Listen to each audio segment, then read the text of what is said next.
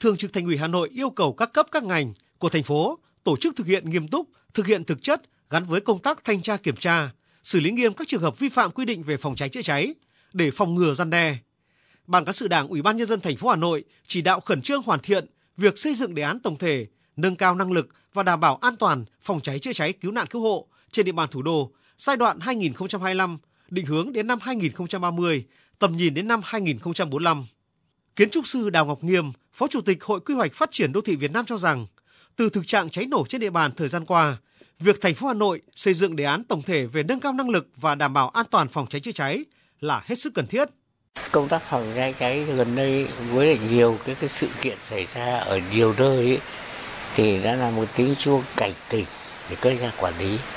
Cái chính là cái chúng ta phải ra soát lại quá trình xây dựng vừa qua đã để lại như nào. Bởi vì càng ngày chúng ta càng hoàn thiện cơ chế sách, cái điều kiện nó đầy đủ hơn. Thế nhưng mà thực tiễn xây dựng vừa qua còn có những vấn đề.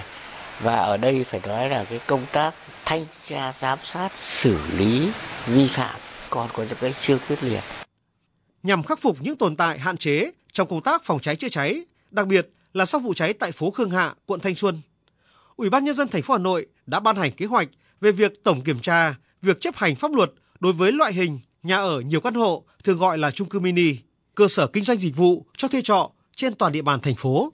Sau gần một tháng triển khai, qua đánh giá sơ bộ của cơ quan chức năng, hầu hết các cơ sở này không đảm bảo về công tác phòng cháy chữa cháy, không đảm bảo khoảng cách an toàn đối với các công trình xung quanh. Phần lớn, các cơ sở chỉ có một lối thoát nạn mỗi tầng.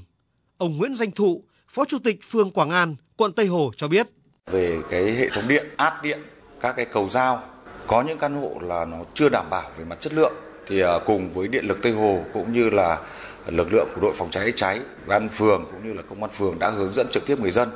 à, các à, trang bị các hệ thống bình bọt, các lối thoát hiểm không để ở các lối hành lang đi chung.